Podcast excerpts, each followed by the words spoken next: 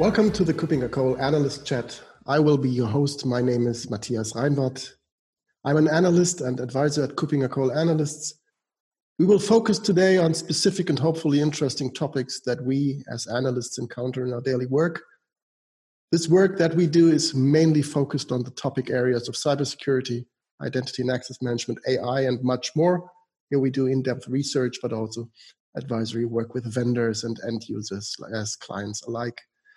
In each edition, I will have one guest joining me, often a fellow analyst or another interesting partner, and we will have a 15 minutes or so chat around current topics. My guest today is John Tolbert. He is lead advisor with KuppingerCole. He is a he is located in Seattle, so this is a long distance podcast, and let's try to find out how this works. We will talk about how to protect data in a hostile world and I now would like to welcome John. Hi, John. How are you doing? Good. How are you? I'm fine. So, um, so this long distance call seems to work out. Our topic today is how to protect data in a hostile world, and I assume that is an increasingly important topic just right now. Maybe we, we start out with with uh, one interesting question: Why do we need to do better at protecting data in today's world? So we are failing currently. Yeah, you know, it's a very difficult game being a defender uh, in the cybersecurity world. It's much easier, I think, as everyone knows, to be an attacker, and attackers are just wildly escalating. Uh, we see an increase uh, daily in the number and types of malware. You know, malware is often a vector for getting in and gaining access to either personal machines or uh, your work devices you know, with the goal of being able to steal their credentials. Um, oftentimes, unfortunately, it's it's username and password rather than some strong method of authentication. And then the goal is to take some sort of data, whatever they can find, lots of different kinds of data. Uh, so, yeah, we see that there's an increasing number of attacks, increasing sophistication, uh, changes in the types of malware that are out there. Uh, you know, ransomware was really big a couple of years ago, and it, that's when it first broke in the news. But ransomware continues to be a problem to this day, and there have even been variations in that in the last year that kind of look like ransomware, but they actually are designed to destroy your data. So, just another example of the wildly different kinds of, of malware and threats that we all face today. Okay, so it's just only vandalism left, uh, not not no longer this ransom approach, but really just destroying. I just heard about a, a, hospital that really shut down in the current situation because the the complete IT was um, um, infected with ransomware, um, and that is really something that needs to be prevented just right now. Yes, absolutely. Yeah, um, in traditional ransomware is still active too. You know, like you said, hospitals, uh, public services, state and local governments around the world are are finding that uh, ransomware perpetrators are still actively pursuing them, even in these dangerous times. So, uh, yeah, there's there's still traditional ransomware as well as these wiperware, uh, we're now calling them, that may or may not have some sort of uh, political motivation behind them as well. Okay, get it. So um, I, I've learned that that malware uh, in general is always uh, or can be at least the entry point of a of a longer running attack. So malware is the the the first step into an organization's network or onto the target's computer um, but what is what is the target then of these longer running um, um, attacks when this is just the entry point? Well, yeah, I think you're right. I think if you consider the motives of attackers, generally they want something, and malware is a is often, unfortunately, a very good way of getting it. Uh, if you can take remote control of somebody's machine, then you can get access to the files that that they have on the, their machines or in their connected network drives or access to their cloud resources. But you know, it doesn't even have to be uh, involving malware. That's why we see lots and lots of social engineering, phishing, anything to try to get information from someone that someone else might consider valuable.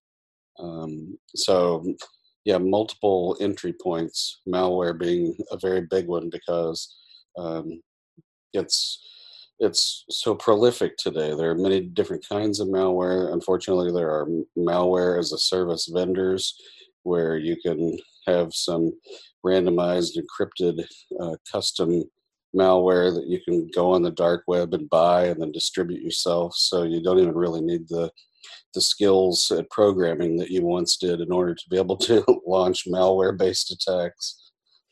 Yeah, that's that's really still something that that that strikes me that this is really a, a proper business model to provide this this malware to be on the other side of the stuff that we are doing but on the other hand, as you've mentioned, there are there are not only the on-premises networks anymore.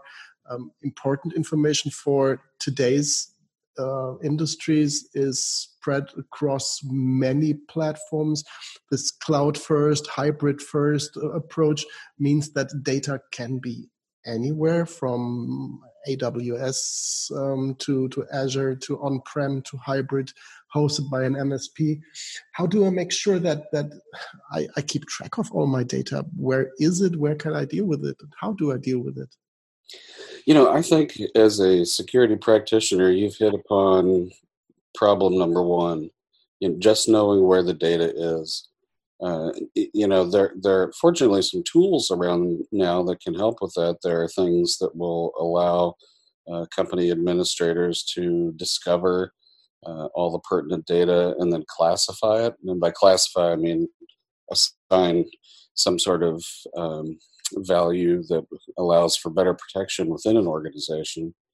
And then on the cloud side, there are cloud access security brokers, which it's kind of an, an interesting subject in itself, but it, it's a way of utilizing services to discover your company or organization's other use of cloud services. So finding out where your users are storing their data, if it's not on your own networks and your own devices and servers and shares and whatnot. So it, yeah, it's a very it's a very difficult problem to get around, but it's not impossible. Uh, there are tools like DLP, data leakage uh, prevention tools that can help with this discovery and classification, and then also being able to enforce some of those classifications.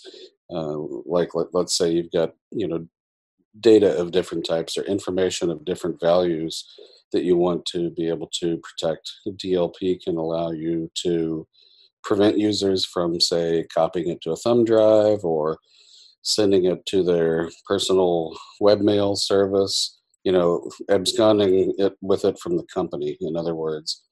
Um, yeah, and, and let's think for just a moment about the different kinds of data that need to be protected too, not just where is it located, but there's PII. We're probably all familiar with that, especially in the after GDPR, personally identifiable information, uh, information about people, things that they they do and buy, their their biometrics, um, things like that are are considered highly sensitive in most jurisdictions. And for many different reasons, companies or different organizations may be storing that kind of information. So they need to protect it wherever uh, it happens to be found. And in line with GDPR, there are uh, data privacy impact assessment tools that are out there now that can also help with the discovery and classification uh, phases.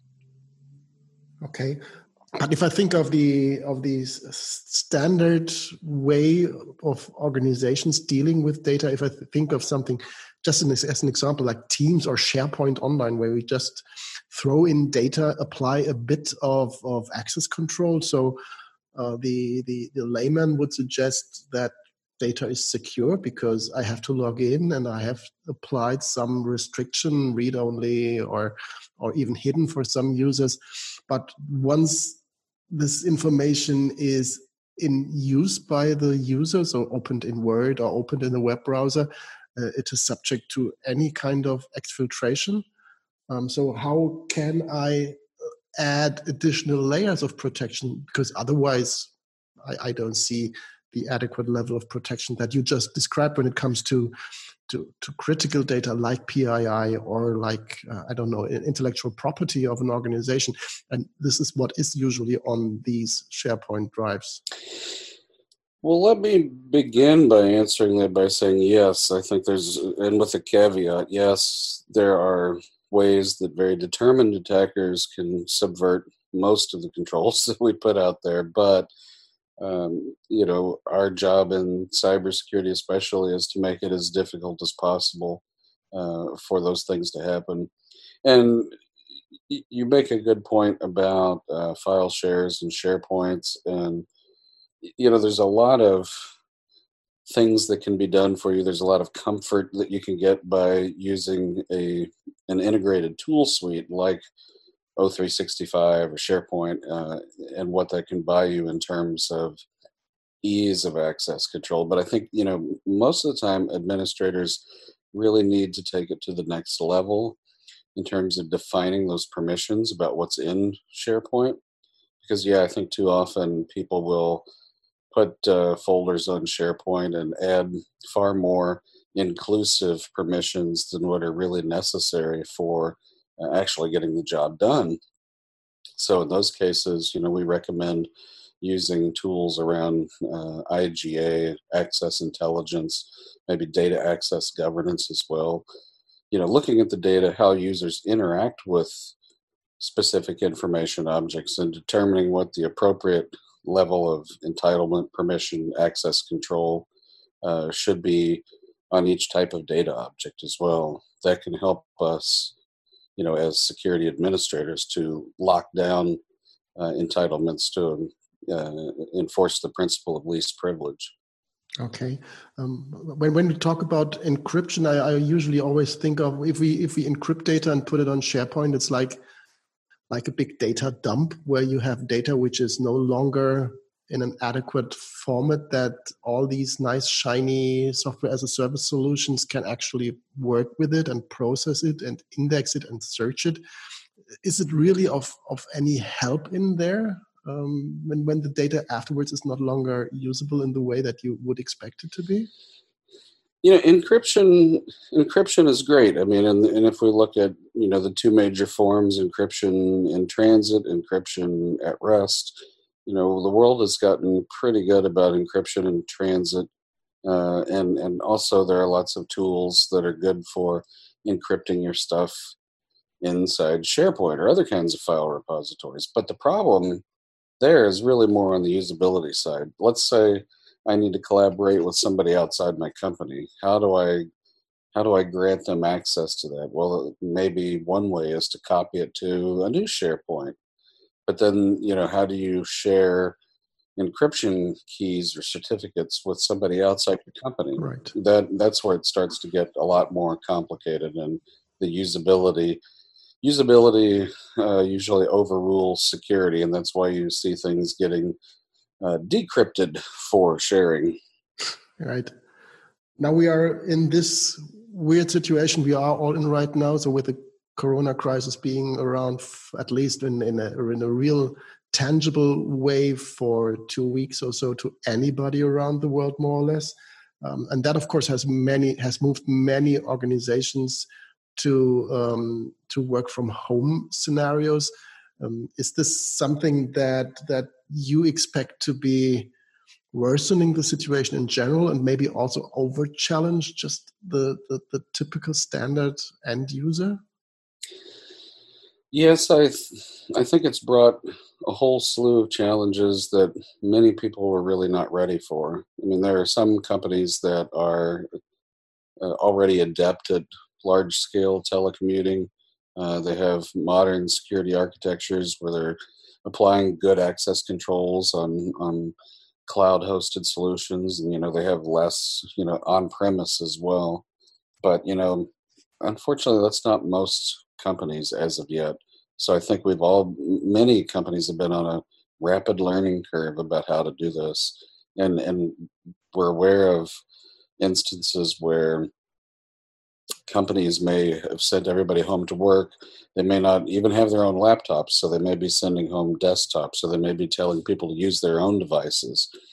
The problems get multiplied when you do the a BYOD situation there. The D turns into debacle because you really have no control over the endpoints then. So you have machines that are accessing your resources that you don't control. You don't know if they're properly patched.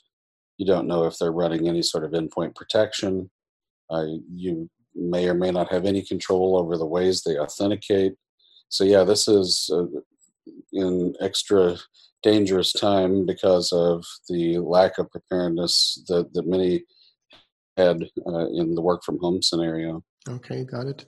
So now that we are analysts and advisors, maybe for the final question for that podcast, um, if you were to provide, say, three key recommendations for anybody, for those who are now thrown into this work from home scenario, but also if this is over sometimes in the future, how to to how to mitigate these issues and how to prepare better for working in this more modern way uh, in the 2020s?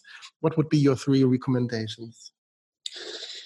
Well, I think probably the most important is we know that there are large scale attacks going on against, say, VPNs. So a lot of companies sent people home and they're allowing wide, unfettered access through their VPNs to all the corporate resources. I would say, if possible, quickly find a, a secure cloud collaboration service that you use and turn on multi-factor authentication for that. Uh, I think the passwords as a, a, vector for getting into personal machines as well as corporate resources, it's just too easy. And I think you can get the most um, most value security wise by moving to a secure cloud collaboration platform that supports supports multi-factor authentication. That would be number one, and then and then use CASB, the cloud access security brokers. Uh, if your company likely you know your your users are using cloud services now is the time to get a handle on where that data is going. Find it and then again turn on multi-factor authentication once you've used CASB to find your data.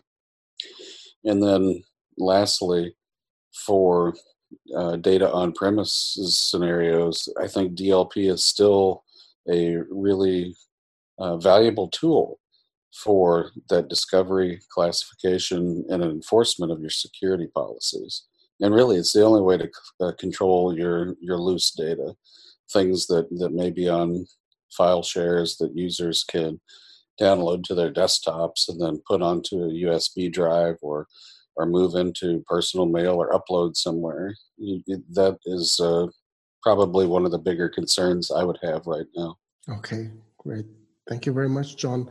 Um, I assume that since this topic is so huge and we just had 15 minutes for today, that we will follow up on this in further podcasts as well. And usually I do a summary right now at that point of the podcast, but with your three recommendations being so, so, so such a good summary in itself, I would like to close it down here. Thank you again, John, for joining me here today. And I look forward to having you as a guest in one future or more future editions of this podcast. Uh, stay safe. Thank you very much. And to the audience, thank you very much for listening. Bye, John. Bye. Thank you. Thank you. Bye bye.